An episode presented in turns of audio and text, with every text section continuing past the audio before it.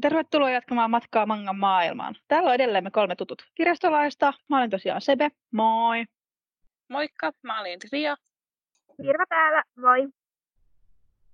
Meillä on tosiaan tänään keskustellut sarjoista Limberg, Nivava ja minä ja Something Wrong With Us. Mulla tosiaan itsellä oli sarja nimeltä Limberg. Tämä oli tosiaan seikkailu, historiallinen ja fantasiasarja. Ja tämän tarinan päähenkilö Knit unelmoi päivittäin halusta päästä lentämään, joka on kumminkin kielletty Eldoran maassa, jossa hän asuu. Tässä ekassa luvussa tosiaan näytetään tätä Knittiä ja sen jokapäiväistä elämää ja kuinka vaikeaa hänen elämänsä on. Hänen oma isänsä on kuollut vuosi sitten yrittäessään lentää, joka tosiaan oli kiellettyä. Ja tämän takia isä oli todettu myös maanpetturiksikin. Ja Knit jaksaa edelleen unelmoida itsekin tästä lentämisestä. Mun mielestä tämä sarja vaikutti yllättävänkin kiinnostavalta ja melkein teki mieli jatkaa lukemista heti seuraavaan lukuun. Siinä luvun lopussa, kun tosiaan siinä tuli tämä uusi henkilö Sark ja kutsuu tätä koiramaista, liskomaista otusta Plamoa Lindbergiksi, eli tämän sarjan nimellä, joten se jäi koukuttamaan.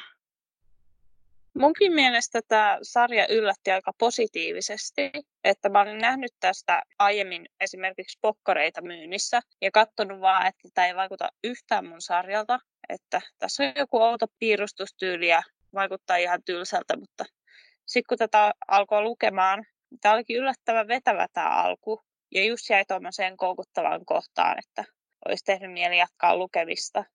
Ja just toi Plamo oli kiinnostava, et mun mielestä se vaikutti heti alkuun niin kuin dinosaurukselta. Ja sitten oli jännä, että siellä lopussa tuli toinen tämmöinen olento, josta ajatteli, että ehkä se on niin kuin samaa lajia tämän Plamon kanssa. Tämä oli myös vähän sama kuin Rialla, että olin aikoinaan katsonut että kans tätä sarjan kansikuvaa ja ajatellut, että ei tämä ehkä ihan minun sarja ja jättänyt sen sen takia syrjää, mutta ihan hyvä tuli kokeiltua, koska tämä oli paljon mielenkiintoisempi kuin mitä minä ajattelin. Ja itsestä kanssa tuo Plamo oli hyvin mielenkiintoinen, että se näytti joltain liskomaiselta olennolta. Ihan kaksi ajattelin, kun näytettiin, että se kuoriutui jostain munasta, että se on joku lohikärven poikainen tai sitten joku tämmöinen dinosauruksen poikainen. Ja sitten ilmeisesti tämä olento, millä tämä mysteerinen sark sitten lensi, niin on ehkä samaa lajia tämän Plamon kanssa, koska niillä oli ainakin hyvin samankaltaiset nämä otsasarvet, vai mitkä olikaan niillä tuossa päässä. Että... Joo, se toinen otus tosiaan vaikutti ihan kiinnostavalta. Sitä ekaksi katteli, että joku hirmulisko lentää siellä kaupungin yli ja sitten katsokin, että ei, se olikin joku lentävä härveli ja sitten se olikin jotain niiden kahden väliltä. En ole vieläkään itse täysin varma, että mitä mieltä mä olen tästä yhdistymästä. Se oli kyllä mielenkiintoista, että tämä Sark oli rakentanut tämän olentonsa ympärille nämä lentokonemaiset siivet, että siitä päätellen ilmeisesti näillä Lindbergheillä, jos tämä Plamokin kuuluu tähän samaan lajiin, niin niillä ei ole itsellään siipiä, mutta ne pystyy ilmeisesti lentämään tuommoisten rakennettujen siipien avulla. Mutta ihmettelen kyllä vähän, että kuka saa idean se, että hei rakennapas tästä minun lemmikkini ympärille tämmöiset isot siivet, niin sillä pystyy lentämään. Mä itsekin luulin siinä aluksi, että se ihminen lensi jollain lentokojella ja vasta myöhemmin huomasi, että se olikin just toi olento siinä kojen sisäpuolella. Mutta sitten just mietin, että mahtaako plamo kasvaa samanlaiseksi niin kuin isona, että saisiko se mahdollisesti siivet vai onko ne just lentokyvyttömiä? Tuo oli kyllä muutenkin aika mielenkiintoinen tämä maailma, missä ne asuu, että tämä Eldura valtakunta, koska ilmeisesti siellä oli lentäminen kielletty sen takia, että heidän pyhässä vaakunassa oli linnun siipi ja sen jäljittely oli rikos. Mutta sitten esimerkiksi tämän Nitin tuttavien Nannan majatalossa, niin niiden majatalon kyltti oli siiven muotoinen, että oliko se kuitenkin sitten sallittu, että missä menee se raja, missä kohtaa siiven jäljittely on rikos? Ehkä niitä siipiä saa käyttää kaikkeen muuhun paitsi sit siihen lentämiseen. Mulle tuli tuossa mieleen lähinnä, että kun sen paikan nimi oli Siipien tupa, josko se oli jotenkin ton kuninkaan alaisuudessa se paikka, että ku, siinä oli niinku kuninkaan lupa sen ylläpitämiseen, minkä takia se oli sitten sallittua. No, se voi olla kyllä. Jep, se on hyvä teoria. Mitäs mieltä te olette tuosta kuninkaasta ja sitten tuosta prinssistä? Ensinnäkin toi kuningas vaikutti just aika ylimieliseltä, just semmoisia, että se pitää itseensä noita sen kansalaisia ylempiarvoisena, mutta sitten kuitenkin toi prinssi vaikutti tämän ekan luvun perusteella oikeastaan vielä pahemmalta tapaukselta. Joo, no siinä, missä kuningas oli, niin siinähän puhuttiin juuri, että rahvalla on kunnia luovuttaa heidän nämä parhaimmat tuotoksensa ja tekevät kuninkaalle, että se on ihan kunnia, että he saavat luovuttaa ne. Niin se on kyllä aika itseriittoista häneltä, vaikka kuningas onkin. Eikö keinoakaan hirveästi kaehtanut, kun kumminkin sitten ainakin prinssi vähän myöhemmin sitä knittiä vähän löylytti Joo, ja toi prinssihan oli se, joka tota, kompastutti ton Knitin tuossa alussa, jonka takia se sai rangaistusta. Ja sitten se näytti ihan niin kuin nauttivan siitä tilanteesta. Sadisti. Mutta sekin oli kyllä jännä tästä prinssistä, että se kun oli ihan selvästi ihastunut tuohon Knitin kaveriin Mauriniin, ja sitten siinä näkyy selvästi, että tämä Maurin ei tunne samoin. Ja sitten Knit meni väliin siihen, ettei tämä prinssi saa vietyä tätä Maurinia mukanaan, ja tämä prinssi rupesi siitä haukkumaan Knitia, kun se on rikollisen poika ja ei näillä rajavartioihmisillä ole mitään hyötyä heidän paikassaan. Ja sitten hetkeä myöhemmin, kun tulee tämä iso lentoalus sieltä taivaalta, niin se on saman tien, että nyt sinä olet rajavartiolainen, mene tutkimaan tätä tapausta. Mun mielestä tuossa kohtaa ei ollut mitään väliä, että kuka siinä prinssin kanssa olisi ollut. että se vaikutti just tosi niin kuin pelokkaalta, kun yhtäkkiä tulee tuommoinen lentoalus sieltä taivaalta. Että just kun ei ole tottunut tommosiin. Ja niillä on just se mielikuva, että vaan niin kuin tavallaan lentäminen olisi jotenkin Jumalan tasolla olemista. Ja sitten tuossa aiemmin, kun ne just puhu siitä, että eihän rahvas voi lentää just sen takia, että ne ei ole Jumalan kanssa samalla tasolla, niin se, että se nimenomaan puhu siitä rahvaasta siinä tilanteessa, niin tuli mieleen, että olettaako ne itse kuninkaallisina olevansa sitten lähempänä sitä Jumalaa kuin nämä kaikki muut. Joo, Joo, se on kyllä hyvin yleistä noilla ton kaltaisilla monarkeilla. Sitten se oli kyllä jännä myös, että tämä Knit edelleen haaveili siitä lentämisestä, kuten hänen isänsä, vaikka hänen isänsä sitten olikin luokiteltu rikolliseksi sen takia ja häntä itseään pidettiin tänä rikollisen poikana ja nämä monet asukkaat ilmeisesti joko halveksi häntä tai pelkästään tulla vähintään nähdyksi hänen seurassaan, ettei heille koidu sitä hankaluuksia. Joo, ja sitten Knit vaikutti kumminkin itse tosi ylpeältä taustastaan, kun huuteli sitä nimeään siellä torilla. Mä sain semmoisen kuvan, että se oli just ylpeä sen isästään, että se ei yhtään hävennyt sitä, että mitä se oli tehnyt ja rakentanut niitä lentokojetta. Ja sitten se kanssa haaveili itse siitä lentämisestä. Mutta siis mä kumminkin huomasin siinä yhdessä vaiheessa, kun se oli siellä tota, salaisessa paikassa, missä sen isän niitä rakennelmia vielä oli. Ja se tavallaan mietti siinä ääneen tai ei, mutta onko se lentäminen kuitenkaan sen arvosta. Et kuitenkin tuntuu, että sillä on vähän ristiriitaiset tunteet kaikkea tätä kohtaa. Tietenkin, kun se on koko ikänsä asunut tuolla paikassa, missä se lentäminen on kielletty, niin ei tavallaan ihmekään. Sitten mä mietin tota, että kun toi Knit ja Plamo oli koko ajan yhdessä, ja se taisi olla toi Knitin isä, joka löysi sen Plamon siitä munasta, niin tuli vaan mieleen, että se Plamo taisi niinku muistuttaa Knitia sen isästä jatkuvasti siinä tapahtui, hyvin mahdollista. Mä myös vähän mietin sitä, että onko se Knitin isä oikeasti kuollut. Toki siinä annettiin tosi vahvat vibat siitä, että hän olisi kuollut, kun syöksyi jalas, mutta mietin silti sitä mahdollisuutta, että ruumista ei ole nähty, onko mahdollista, että hän on edelleen elossa. Ja mä myös mietin, että onko mahdollista, että tämä uusi henkilö Sark olisi jotenkin yhteydessä Knitin isään tai tavannut sen tai jotain vastaavaa. Mulla oli just noin samat ajatukset, että vaikka siis sanottiin, että putosi jyrkänteeltä ja kuoli lentolaitteen kanssa, niin onko sitä kuitenkaan todistettu sitä kuolemaa mitenkään? Ja siinä vaiheessa, kun sieltä sitten yllättäen lähestyikin se lentokoje myöhemmässä vaiheessa lukua, niin mun eka ajatus jostain syystä olikin, että no niin, sieltä se Knitin isä tuleekin takaisin. Mutta se oli ehkä vähän kaukaa haettua. Tui. Joo, minäkin itse asiassa ihan eka ajatus oli, kun se lentovehje tuli sieltä taivaalta näkyviin, että hei, että voisiko tuolla se Nitin isä, mutta ei se sitten ollutkaan. Itsestä myös tämä Sark oli tosi mielenkiintoinen, että minkä takia se oli tehnyt tästä olennostaan tämän lentoalukseen, minkä takia se lensi sinne syrjäiseen sumun ympäröimään Eldurasiin ja lensikö se sinne tahallaan vai vahingossa. Ja sitten, miksi sillä on sahalaitaiset hampaat?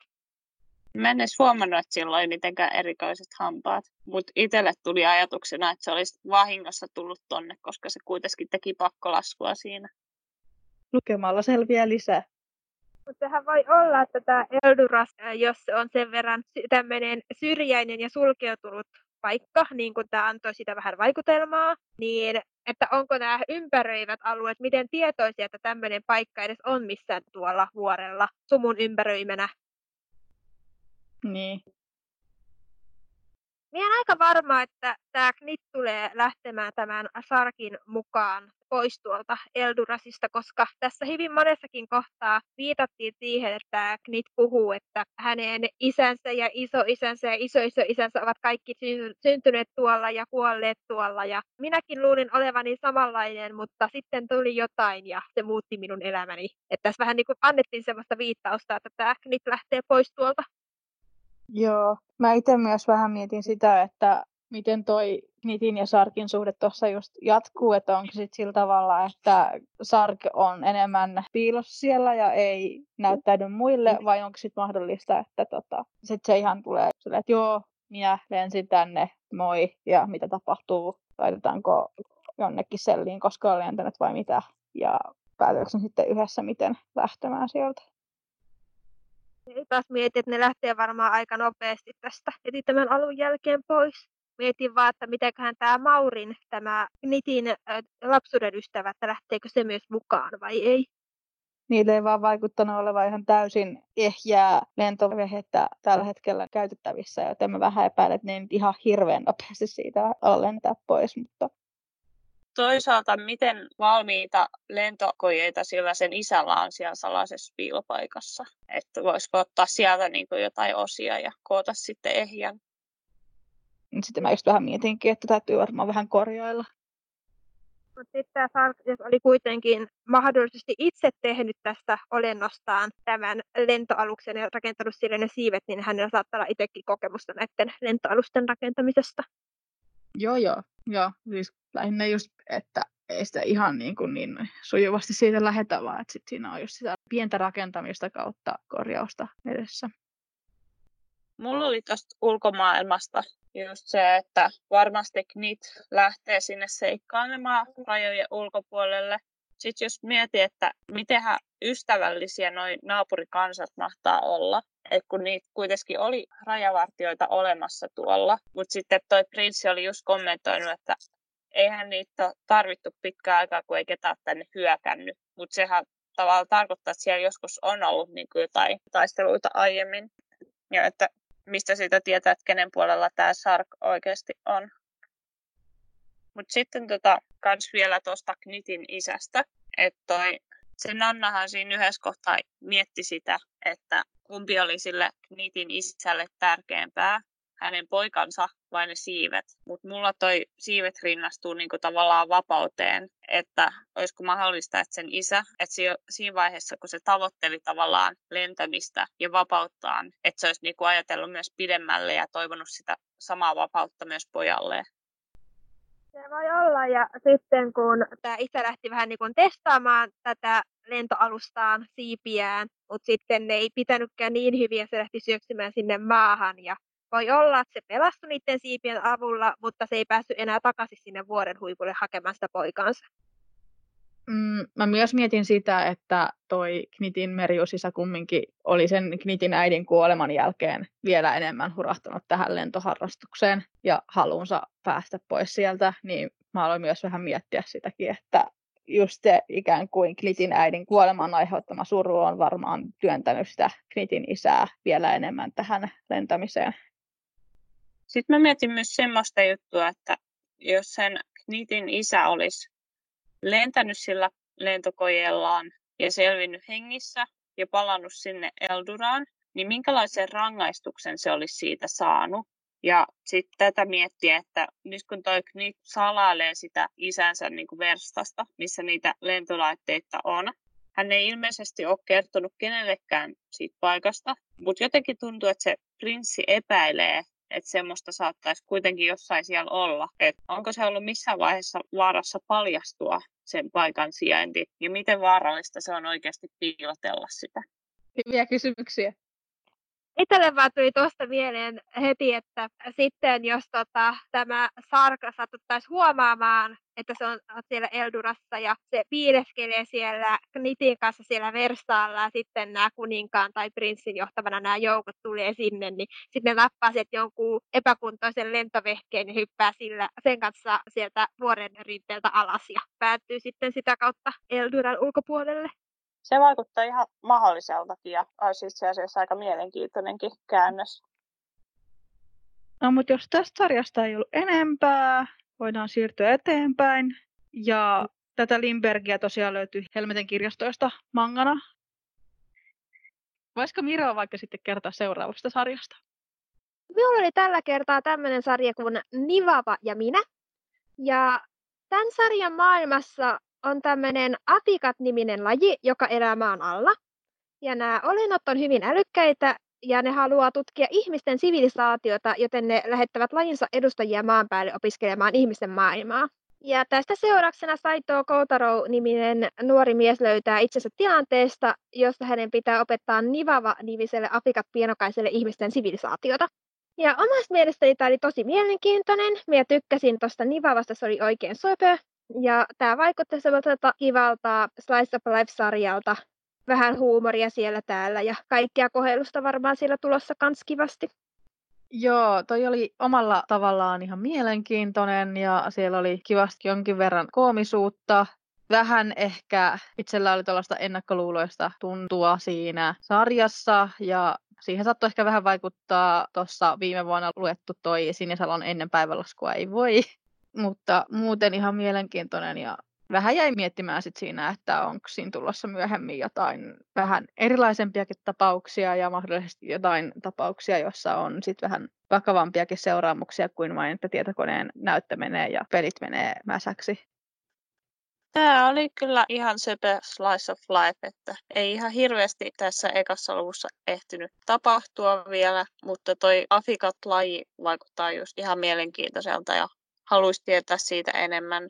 Ja tuossa Nivavasta tuli mieleen just semmoinen kyselyikäinen lapsi, jolla pitää aina selittää kaikista asioista. Ja yhtä tuhoava kuin koiranpentu, joka vetää johtoja pois seinästä. Tuo Nivava oli kyllä tosi utelias, ja, mutta sehän kuuluukin sen tehtävään. Ja itse miettin myös, että olisiko se mahdollisesti valittu tuohon tehtävään juuri sen utelisuuden takia myöskin. Hyvin mahdollista. Ja vaikka tuo takakannen teksti antoi itselle ainakin sitä kuvaa, että tämä Nivava olisi ainoa, joka sinne on lähetetty, niin sitten tuo luvun alku ainakin antoi taas sen kuvan, että ne on lähettänyt enemminkin näitä lajinsa edustajia sinne ihmisen maailmaan. Niin voisiko olla myös, että ne lähettää juuri tarkoituksella näitä lajinsa pienokaisia sinne, koska toisaalta ne aikuiset näytti olevan sen verran isompia myös, ja sitten nämä pienokaiset myös on uteliaampia ja helpompia omaksumaan uusia asioita. Jos kerran voi olettaa, että noita afikatteja on tuolla maanpinnan päällä enemmänkin, niin varmaan samalla tavalla niitä on varmaan lähetetty sinne aikaisemminkin. Mä oon miettinyt muutamaakin asiaa, että ensinnäkin miten paljon noille pienokaisille on entuudestaan kerrottu tuosta ihmisten maailmasta, että miten paljon ne tietää noista ihmisistä. Että varmasti ne on kerännyt sitä tietoa jo aiemminkin. Ja sitten toiseksi semmoinen, että vaikka toi tämän sarjan päähenkilö hyväksykin tuon Nivavan tuonne asuntoonsa, vaikkakin sen takia, että se pelkää sitä sen emoa, niin onko noille afikateille tullut missään vaiheessa mitään tilannetta, missä niitä olisi tarvinnut niinku pelätä ihmisiä tai esimerkiksi niiden joukkovoimaa? Että mitä jos tämä päähenkilö olisikin päättänyt, että en mä halua niinku joutua tuommoisen olennon uhkailemaksi. Mitä jos mä tyyliin soitan poliisille? No siinä on tietysti se, että uskooko kukaan sitä, mutta kyllä sitä pahimmassa tapauksessa noille afikateille saattaisikin käydä huonosti. Joo, no siis tämähän ei vastannut ainakaan tämä ensimmäinen luku vielä siihen kysymykseen, että onko tämä yleisesti ihmisten tiedossa, että täällä on se apikat-niminen laji olemassa, vai onko se semmoinen salaisuus. Ja sitten mietin myös, että jos se on salaisuus, niin onko tämä Kootaro valittu tähän juuri sen takia, että se vaikuttelevan tämmöinen yksin elävä tietokonepelinörtti, joka ei liiku kovinkaan paljon asunnostaan ulos, niin se on helppo tämmöinen sosiaalisesti rajoittunut uhri sinne, joka laittaa sitten kouluttamaan tätä hienokaista. Siinä tapauksessa niiden afikattien on täytynyt ottaa selvää näistä ihmisten asioista. Jos se on niistä afikateista kiinni, että minne ne lähettää noin pienokaiset, eikä tyyli, että ne on joihinkin ihmisiin yhteydessä ja sitten tämä ihminen on päättänyt, että no tässä on hyvä sijainti teillä. Kyllä ainakin sen puoleen tiesi jonkin verran ihmisten maailmasta entuudesta, että ne oli kuitenkin tälle Nivavallekin antanut sen kaasunaamariin, joka myös tulkkasi heidän kielieroaan. Ja se, että se ihmisten maailman ilma olisi liian saastunutta, jonka takia hänellä pitää olla se kaasunaamari, jonka läpi hengittää ilmaa. Eli myös ilmeisesti ne afikatit ymmärtää jonkin päälle teknologiasta, jos kerran se myös tulkkaa niiden kieltä. Ja ne on kuitenkin itse rakentanut sen laitteen. Jollainen laite saattaisi olla ihmisillekin ihan hyödyllinen. Olisi kyllä. Jep. Mutta tuo Nivava oli ainakin sen verran nuori, että se tuskin osaa vielä hirveästi teknologisia asioita rakennella, koska se oli siitä Kootaron pelaamisestakin, että mitä, sinä hakkaat tätä tummaa laatikkoa, tässä menen äh, hakkaamaan sitä näppäimistä. Kyllä. Mä vaan mietin, että jos niillä afikateilla ja ihmisillä on jotain yhteistyötä, niin minkä takia ne menisi jonnekin täysin muiden ihmisten uhreiksi antaa näitä niiden lapsia, että ne niinku oppisi ihmisen maailmaa, kun ne voisi sitten näiltä ihmisillä, joiden kanssa niillä on jo yhteistyötä, saada niiltä ne tiedot ja sopeutua niiden kautta. Joo, se kyllä on. Minä myös mietin sitä, että miksi nämä afikatit haluaa oppia ihmisistä, että voiko siinä olla taustalla joku tämmöinen itsepuolustusjuttu, että pitää tietää ihmisistä siltä varalta, että jos ne päättää hyökätä heidän lajinsa kimppuun, vai voisiko ne itse myös suunnitella sitä, että ne valtaisi ihmisten maailman tai jotain? Joo, no. Hyvin mahdollista. Sillä emolla ei ainakaan näyttänyt olevan mitään vaikeuksia uhkailla syödä tuota kootaroa, jos sille nivavalle jotain tapahtuisi. Ja sen puoleen kyllä voisi luulla, että ne ei ole ihmiset ja afikatit kovinkaan väleissä toisensa kanssa tai ihmiset edes tietoisia näistä afikateista. Niin onhan se myös mahdollista, että noi afikatit ei ole ihan niin hirveän paljon tietoisia ihmisistä ja tämä, että ne menee tutustumaan tuohon ihmismaailmaan on aika uusi asia niiden lajille. No se Kotarohan pelkäsi siinä yhdessä vaiheessa, että Nivava voisi syödä hänet, koska Nivava vaikutti sen verran nälkäiseltä, että kyllä se emon uhkailu ilmeisesti meni jollain tasolla hänelle perille. Se oli kyllä huvittava muutenkin tämä näiden ruokailujuttu, kun Kotaro ensin heittää Nivavalle sen pikanuudelirasian pakkauksineen vähän niin kuin kostoksi, kun Nivava oli vetänyt sen johdon irti seinästä. Ja sitten Nivava pistää sen paketteinen päivineen suuhun, kun se ei tiennyt, mitä sen kanssa pitäisi toimia, ja sitten se väittää, että se on pahaa, ja sitten kun Nivava sit syö sitä omaa evästään, sitä isoa elävää kalaa, joka oli jotenkin niin tullut sinne Kootaron jääkaappiin. Mietin kyllä, että miten ihmeessä se en olisi voinut laittaa sen sinne Kootaron jääkaappiin, kun se oli niin järkyttävän kokoinen ilmeisesti, mutta ja. Ja todella kriipi. Mutta se oli kuitenkin niin söpöä, että sitten kun tämä Nivava söi sitä omaa evästään, niin vaikka Kootaro katsoi sitä vähän kauhistuneen näköisellä sitä Nivavan ruokailua, niin Nivava meni sitten tarjoamaan sille pientä palaa siitä evästään. Joka oli ilmeisesti yllättävän hyvää. Joo, Kootaro sitten vaikutti kuitenkin kyllä tykkäävän siitä kalasta.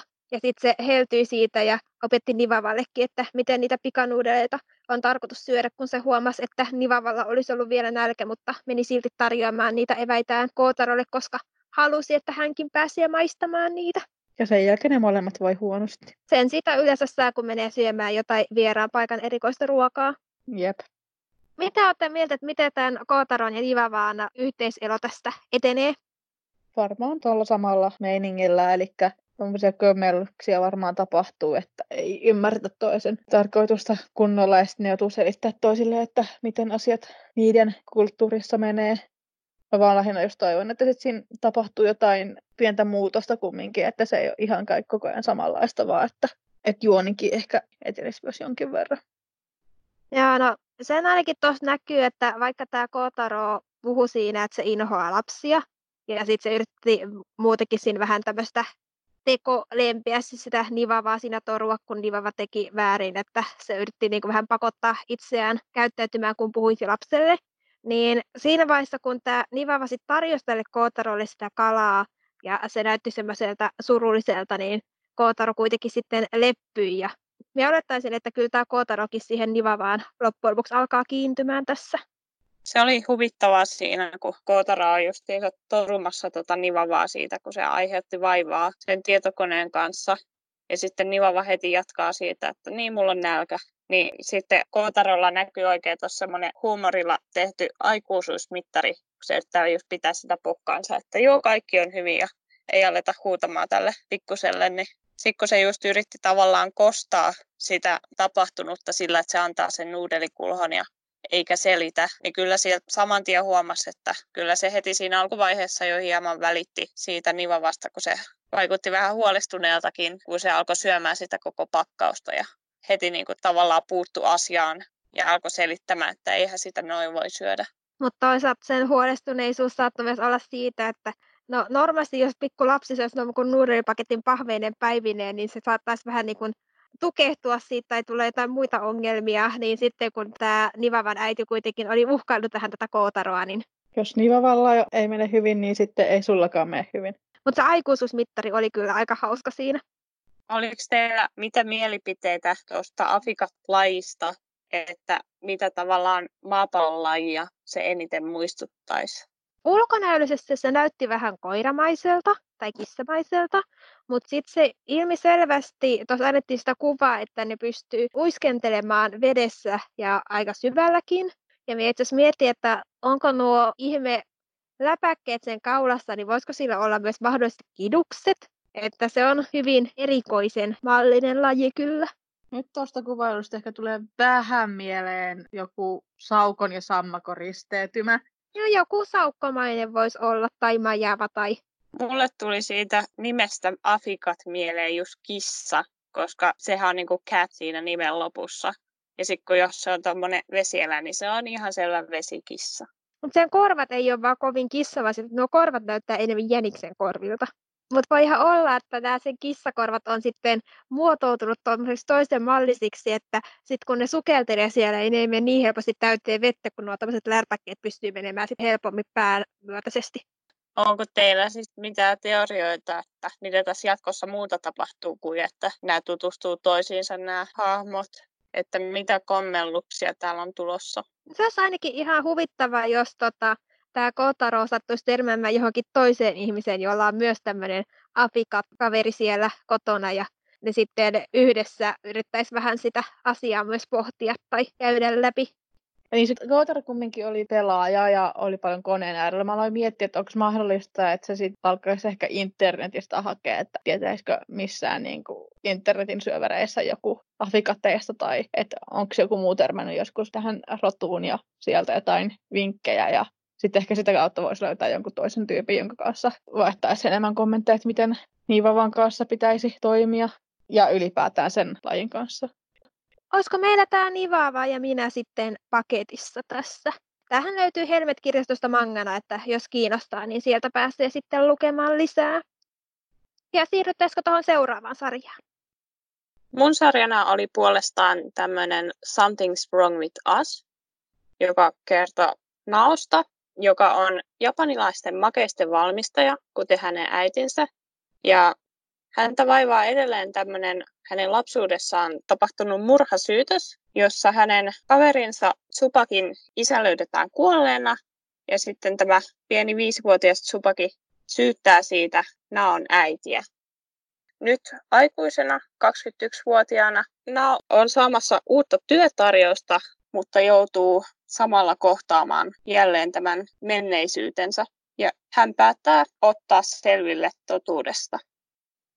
Mä en yleisesti ole mikään hirveän murhamysteerien tai dekkareiden fani, mutta tämä sarja oli puettu hyvin söpöksi, että tässä on just näitä makeisia, tässä on just hyvin tyttömäistä nämä kaikki sakuraviittaukset ja tämmöiset, että tämmöisenä yhdistelmänä mulle ainakin toimi. Ja tämän ekan luvun perusteella sai kyllä samaan aikaan odottamaan, että pelkäämään vähän tulevaa. Oliko teillä minkälaiset mielipiteet tästä? Muhun tämä sarja iski tosi hyvin. Mä itse rakastan dekkareita ja tykkään mysteereistä ja kaikesta muusta. Ja siis toi on tausta vaikutti tosi kiinnostavalta ja se oli just sellainen niin kuin, hyvin paljon mysteeriä ja sitten vielä tässä sarjassa oli vähän saman aikaan semmoinen sokerin makea tunnelma, mutta silti sellainen tosi hengenvaarallisen vakava, koska no, siellä oli kuollut tämä Naon kaverin isä aikaisemmin ja se on täysin mysteerinen se murha ja, tai mitä nyt siinä on tapahtunutkaan ja mulla on vaan sellaiset niin kuin, Mä oon vaan yhtä emojia, joka on just sillä, jolla on tähdet silmien kohdalla ja haluaa lukea enemmän. Ja, joo. Minun mielestä tämä oli myös ihan mielenkiintoinen, että tuossa oli tosi söpöjä kyllä nuo makeiset ja tuli ehkä hieman makean nälkä niitä katsellessa. Mutta tämä jätti tosi paljon kaikkia kysymyksiä, tämä ensimmäinen luku, että se ei antanut kovin paljon mitään vastauksia, mutta eiköhän niihin tuossa eteenpäin lukiessa tulisi vastauksiakin. Joo, mulla itselläkin tuli ihan hirveän paljon kysymyksiä mieleen ja mä odotan, että pääsee lukemaan eteenpäin, että saa vastauksia sitten niihin kaikkiin. Varmaan suurimpana kysymyksenä tässä on juuri se, että kuka lopulta tappoi tämän Tsupakin isän, että valehteliko tämä Tsupakin, kun se syytti sitä Naon äitiä, ja jos valehteli, niin minkä takia. Ja sitten siinä oli kuitenkin, että tämä joku mysteerinen mies, joka toi Naolle kirjeen tämän äidiltään, se saattoi olla vaikka äidin lakimies tai jotain, se kyllä sanoi olevansa ainakin sen äidin leivosten fani. Ja tämä Naon äiti ilmeisesti on kuitenkin jo kuollut, koska Naosen kirjeen saadessaan ainakin vaikutti siltä, että äitihän on jo, niin se antoi sitä kuvaa, että se äiti olisi kuollut. Mutta siinä kirjeessä ilmeisesti paljastui jotain tähän tapaukseen liittyen. Se oli tosi mielenkiintoinen kohta, se, kun se sai sen kirjeen ja mä olin vaan itsekin, että joo, kuka tämä tyyppi on, mitä sen äidillä on tapahtunut, sen äiti on kuollut vai jotain muuta ja Joo, ja kuka se viestiviejä oikeasti on, että onko se niin just, että nämä on äidin teevosten fani vai onko se mitä ja kaikkea, mitä se tietää itse ja mitä se ei kerro ja joo. Mä mietin, että minkälaisen lopputuloksen ne tuossa niinku sai, kun toi poliisit vei ilmeisesti Naon äidin pois, mutta joutuiko se vankilaan, saiko se oikeasti selvät syytteet siitä, että meillä ei ole mitään näistä kerrottu, että minkälainen naon elämä sitten tuon tapahtuman jälkeen on ollut, että kuka on oikeasti pitänyt naosta huolta. Joo, mä myös mietin sitä, että kun se Tsubaki syytti siinä sitä naon äitiä, Mirva taas mietti, että valehteliko se, mutta mä myös mietin, että jos se näki oikeasti naon äidin, mutta sitten se on saanut väärän kuvan, mitä oikeasti on tapahtunut, tai sitten jos se luuli nähneensä sen, ja mulla on liikaa kysymyksiä. Ainakin toi Nao saa semmoisen käsityksen, että toi Tsupaki selvästi valehtelee ja samalla mekin saadaan ehkä vähän semmoinen kuva, koska tuossa mangassa, jos kun ne on vienyt sen Naon äidin pois, niin siinä näytetään tuota Tsupakia ja Tsupakin ilme on tuommoinen pelottavan tyyni, tosi viileä ilme, että se antaa vaikutelmaa, että se on just tehnyt jotain väärää ja valehdellut. Mutta se voi myöskin olla sitä, että vaan naosta tuntuu sellaiselta, koska se syytös kuitenkin kohdistuu sen äitiin, josta se ajattelee pelkkää hyvää. Niin siinä nämä ajautuu vastakkain, tämä Nao äiti ja Nao ja sitten Tsupaki. Niin se voi olla, että sillä hetkellä tuosta Naosta vaan tuntui, että Tsupaki on syyllinen oikeasti. Tuohon valehteluun liittyen muuta mietittää myös, kun tässä ihan alkukuvassa tämä värillinen kuva, missä ilmeisesti on tämä Nao ja Tsupaki. Ja sitten tämä Nao miettii tässä, että rangaistaanko minua, että tämä on se mies, jolle valehtelin. Ja tämä antaa niin taas päivässä kuvat yhtäkkiä tässä olisikin tämä Nao, joka olisi valehellut Tsupakille, eikä se, että Tsupakki on valehellut silloin, kun se syytti sitä Naon äitiä. Niin tämä vaikuttaa hyvin mielenkiintoiselta kierteeltä tässä, mitä olisi tulossa. Tämä on ehkä vähän tuulesta temmattua, mutta mä aloin miettiä, että onko se mitä tapahtunut Naon ja Tsubakin välillä, onko jotain tapahtunut niiden vanhempien välillä. Ja mahdollisesti Tsubaki ajattelee, että se suojelee Naota joltain. Ja sitten sen takia on tämä tapahtunut tämä murhamysteeri. Tuosta alkukuvasta, että se on taas selvästi tulevaisuudessa, niin että siinä jotain ehtii tapahtua tämän kuvan ja sitten tämän alkuasetelman välillä. Voihan olla, että nämä sitten valehtelee jostain ihan muusta asiasta, vaikka olisikin yhtä vakava juttu. Mutta tämä alkukuva oli kyllä aika creepy ja antoi vähän erilaisen kuvan tästä sarjasta kuin koko loppuluku. Että tuossa saa jotenkin tuosta miehestä hyvin niin kuin valtaa pitävän kuvan, varsinkin kun niin kuin Nao lojuu tuossa lattialla ja en tiedä mitä sille on oikeasti käynyt tuossa. Että sitten kun tämä sarja on ilmeisesti laitettu myös niin kuin romanssiin, niin vähän kriippaa miettiä, että mitä sieltä tulee, koska miten ristiriitasta tämä niin kuin romanssi tässä tulee olemaan. Se voisi myös olla, että jos tämä Supaki ei tunnista Naoa tuossa, tuossa oli puhetta, että Nao on vaihtanut sukunimensä ja Supakihan kutsui Naoa Sakuraksi pienenä, niin tota, jos Supaki ei tunnista Naoa ja sitten niiden välit rupeisi tuosta lämpinemään siitäkin huolimatta, että Nao on epäileväinen tämän Supakin suhteen, niin sitten niillä tulisi suhdetta ja sitten Supaki saa selville tämän Naon henkilöllisyyden ja Joo, mä itsekin mietin vähän sitä, että onko mahdollista, että sit jos se Nao mietti siinä, että se itse valehteli Tsubakille jostain, niin onko sitten, että se on valehdellut ikään kuin kuka se on.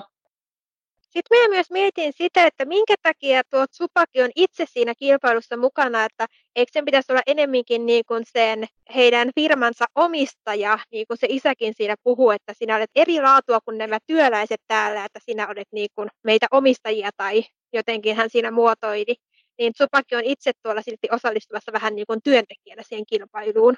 Multa tulee tuosta mieleen, että ehkä Tsupaki yrittää olla erilainen kuin se isä. Että jos unohdetaan nämä murhatapahtumat, niin Tsubakia kuvaltiin ja se vaikutti tosi niin kuin iloiselta ja aurinkoiselta tuossa alussa. Ja sitten se mieluusti leikki tuolla noiden työläisten kanssa ja Naon kanssa että sit isä yritti läksyttää, että sun pitää olla tämmöinen ylempiarvoinen. Niin että ehkä se, jos on tullut joku väärinkäsitys oikeasti tuossa murhatapauksessa, ja Supaki on edelleen se sama aurinkoinen poika lapsuudestaan, edes jollain tasolla, siis se yrittäisi niin kuin, jatkaa sitä omaa tietään, nyt kun isä on kuollut. Niin. On paljon mahdollista kyllä. Lähinnä mä mietin sitä, että hirveän monessa mysteerissä yleensä syytetään jotain viatonta tai johdatetaan lukijaa harhaan. Et mä mietin, että onko sitä jo yritetty tehdä tässä jo jonkin verran vai onko se tulossa vasta joskus myöhemmin. No ainakin tuolla todennäköisesti on tulossa myös jotain muitakin henkilöitä, jotka liittyy tuohon näiden lapsuudessa tapahtuneeseen murhaan, koska sitten tässä oli kuitenkin, että Naon pomo oli saanut sähköpostia, jossa joku oli juuri kutsunut Naoa murhaajan tyttäreksi ja niin edelleen, niin jos tämä Tsupaki ei tunnista Naoa, eli ei tietää sitä Naon sukunimeä, niin kuka on se, joka on lähetellyt Naon pomolle sähköpostia tästä asiasta? Jep. Se pomo kyllä ei vaikuttanut ihan kaikista kivoimmalta henkilöltä, mutta tavallaan ymmärtää tuollaisen näkökulman. Joo, no Japanissa muutenkin tämä kunnia on sen verran tärkeä asia, että jos yliin on jotain huhuja, että vaikka tällä firmalla on töissä jotain ihmisiä, jotka ovat olleet sekaantuneita tuommoiseen asiaan, niin se on hyvin huonoa sille firmalle. Se sitten tarkoittaa, että tämä tuntematon henkilö on seurannut Naa pidempäänkin, että pysyy selvillä, että se on muuttanut sitä nimeä ja saanut selville, missä se on milloinkin töissä. Ja... Mutta sitten samalla tämä tyyppi, jolta se saa tuon kirjeen, niin sekin joutui selvittelemään jonkin aikaa, tota, että sai Naalle tuon kirjeen. Mietin siinä vaiheessa, että kuinka pitkään se on etsinyt sitä. Että sehän sanoi, että se kirje piti toimittaa sitten, kun nämä on täyttänyt 20. Naaha on nyt jo 21. Joo. Sitten se oli jännää, että miten se tunnisti Naan tavallaan tuolla täysin randomisti kadulla. Että oliko se tyyliin nähnyt Naan kuvaa jossain aiemmin, että sillä perusteella tunnisti vai mitä siinä on ollut. Niin. Pistää kyllä mielenkiintoisen valoon tuon viestinviejän tämä tilanne tuossa, että onko se seurannut naota jonkin aikaa jo ilman, että se on saanut sille vielä tätä viestiä annettua. Varsinkin sitten, kun se katosi vielä saman tien siinä. Niin. Se vaan ilmaantui sattumalta paikalle just silloin, kun Nao on häädetty työpaikaltaan tämän äitisen murhaaja sähköpostin takia. Ja tämä ilmestyy tämä tyyppi paikalle ja sitten antaa kirjeen ja katoaa. Mikä voisi tavallaan olla ehkä lukijan harhaan johtamista, mutta en nyt tiedä. Sitten tota, naon ura ei ainakaan helpota se, että sillä ilmeisesti myös vaikeuksia käyttää tota punaista väriä niissä makeisissaan, kun se ilmeisesti liittää se aina siihen vereen, mitä se näki. Ja sitten ilmeisesti Nao oli aiemmin yrittänyt lopettaa tota makeisten tekoa, just kun se muistutti niistä vaikeista asioista. Mutta sitten se kuitenkin oli sille niin tärkeää, ettei se vaan pystynyt. Se on kyllä jännä, että tuossakin, missä se just muistuttaa itseään siitä, että tämä makeisten teko on se, mitä varten minä elän, niin se siinä muisteluissaan siinä näkyy se, kun se on iloisena siinä äitinsä ja tämän Tupakin kanssa, että se ei kuitenkaan tavallaan leikkaa Tupakia suoraan erilleen niissä sen iloisista muistoistaan. Jep. Ja just voi olla, että toi leivonaisen tekeminen on myös ikään kuin näitä sen iloisia hetkiä, jonka takia siitä on ollut vaikea luopua ylipäätään. Se oli ilahduttava innoissaan tuossa, kun se teki niitä makeisia, että se sai uuden semmoisen leikkurin ja sitten se puhui jotain, että tätä käyttämällä tämä voisi niinku viedä mut johonkin fantasiamaailmaan. Ja, Tui. ja sitten se myös pitää mukana jatkuvasti sitä yhtä leikkuria, mitä se sai silloin äidiltään, kun ne asui siellä Tupakin perheen luona.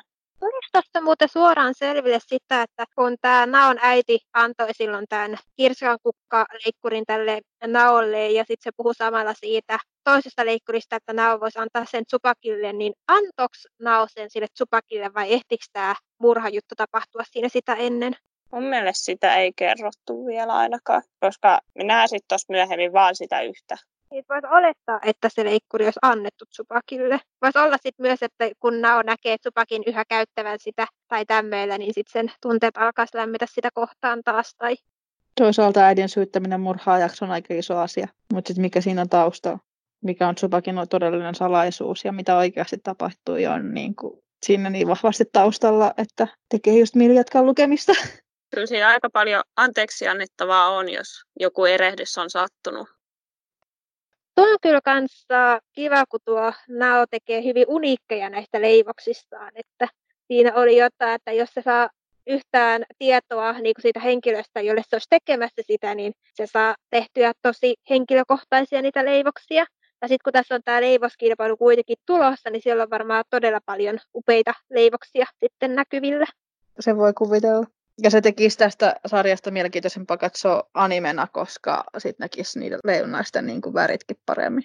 Siitä tulisi enemmän nälkä. Se kyllä on, että jos tätä haluaa lukea, niin pitää olla jotain herkkuja siinä kyllä ulottuvilla. Jospa me nyt oltaisiin keskusteltu tarpeeksi tästä Something's Wrong with Us mangasta, että jokainen voi sitten itsekseen jatkaa lukemista ja selvittää tämä murhamysteeri. Joo, todellakin. Haluan lukea lisää. Seuraavan kerran jaksoista mulla olisi ensimmäisenä tämmöinen kuin Karate Heat. Ja tämä on pojille suunnattua ja tämä sisältää urheilua ja ystävyyttä. Ja tässä on päähenkilöinä kaksi yläkouluikäistä poikaa, Sinja ja Takumi. Takumi on kuusinkertainen kansainvälisten karatekisojen voittaja, jolla ei ole harrastukseltaan aikaa ystäville ja jota on sitä paitsi kielletty harjoittelemasta muiden samanikäisten kanssa. Kun hän sitten sattumalta tapaa tämän Sinjan ja erehtyy luulemaan tätä toiseksi karatekaksi tämän täydellisen ryhdin ja yleisesti olemuksen perusteella, niin hän sitten päättää uhmata tätä samansa kieltoa ja ryhtyy opettamaan tälle Sinjalle karatea. Mikäs meillä on seuraava sarja?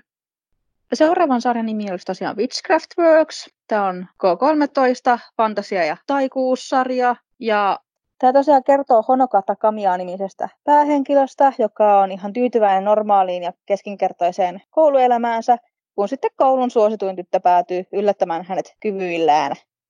Olisiko sitten mikä seuraava sarja? Minulla taas olisi ensi kerralla tämmöinen sarja kuin Poissa Erased. Se on suositeltu 14 vuodesta ylöspäin ja genreinä siinä on draamaa, mysteryä, seinen ja aikamatkustusteemaa. Tämä sarja kertoo Satoru Fusinumasta, joka on 19-vuotias osa-aikatyöntekijä vailla suurempia tulevaisuuden suunnitelmia. Hänellä on kuitenkin erikoinen kyky, jolla hän saa aavistuksia lähellään tapahtuvista kauheista tapahtumista, joita hän alkaa usein vastentahtoisesti estämään, vaarantaen myös itseään samalla. Satorun lapsuudessa on myös tapahtunut mysteeriksi jäänyt tragedia, josta hän alkaa saamaan pikkuhiljaa muistojaan takaisin. Ja näistä sarjoista keskustellaan siis seuraavassa jaksossa. Ja jos mikään näistä kiinnostaa, niin näitä pääsee siis lukemaan ilmaiseksi kahta ensimmäistä tuolta Kodansan sivuilta ja tätä viimeisintä Sangatsumangan sivuilta. Ja linkit näihin löytyy meidän postauksista. Ja jos jostain näistä oli mitään mielipiteitä, mitä haluaa jakaa, kommentoida vaikka, että mikä niistä oli kivoin tai mikä hahmo oli mielenkiintoisin, niin voi laittaa kommenttia hashtagille manganmatka tai Instagramissa kommentoida meidän kuvien alle. Meidän podcast-jaksoja voi kuunnella SoundCloudissa, Spotifyssa, TuneInnissa tai Apple Podcastin kautta. Ja vanhemmat jaksot löytyy nyt myös tosiaan YouTuben puoleltakin. Mutta eiköhän nyt olisi aika sitten lopetella tämänkertainen jakso ja mennä vaikka nauttimaan kesästä tai näistä uusista mangasarjoista. Kuullaan taas ensi kerran jaksossa. Moikka! Moikka! Moikka!